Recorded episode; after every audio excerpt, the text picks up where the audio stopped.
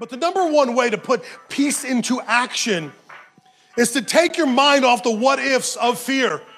To learn to take your mind off the what ifs. There's always gonna be what ifs.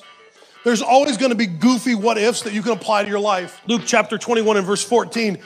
Make up your mind not to worry beforehand.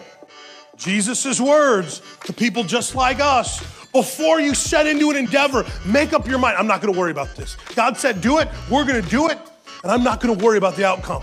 Do you realize that in life, as a believer, the outcome's not even really your responsibility? Your responsibility is to be obedient. The results are left up to Him. If you were left, if the results were left up to you, all of us would fail in comparison to what God can do in our life.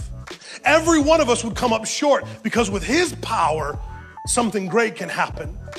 If we'll allow Him to mature us in faith, there's a moment where His super meets our natural and a miracle happens. But most of us are too choked out by the fear of the loss of control that we never allow His super to be ignited in our life. We rely on our natural and we wonder why the miracle presence of God isn't realized.